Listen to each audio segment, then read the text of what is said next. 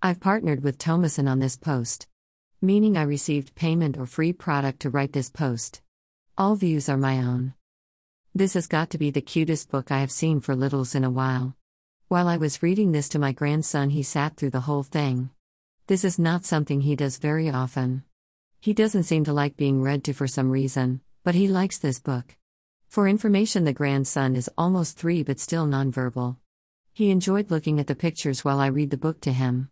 I was surprised that he sat through the whole thing, he is very mobile and would much rather be mobile rather than sitting still.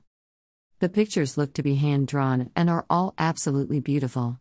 I'm guessing the pictures were done by the author Katie O'Donoghue, but as far as I can tell, it doesn't say specifically. The story is about a squirrel that worries and his friends, old and new, come to help him work through his worries so that he gathers his acorns before winter. As I said, the pictures are amazing and beautiful. If you would like to purchase this book, you can do so here http colon slash slash www.amazon.com slash gp slash product slash 0717192330. I would love to know if you buy the book and what you think about it.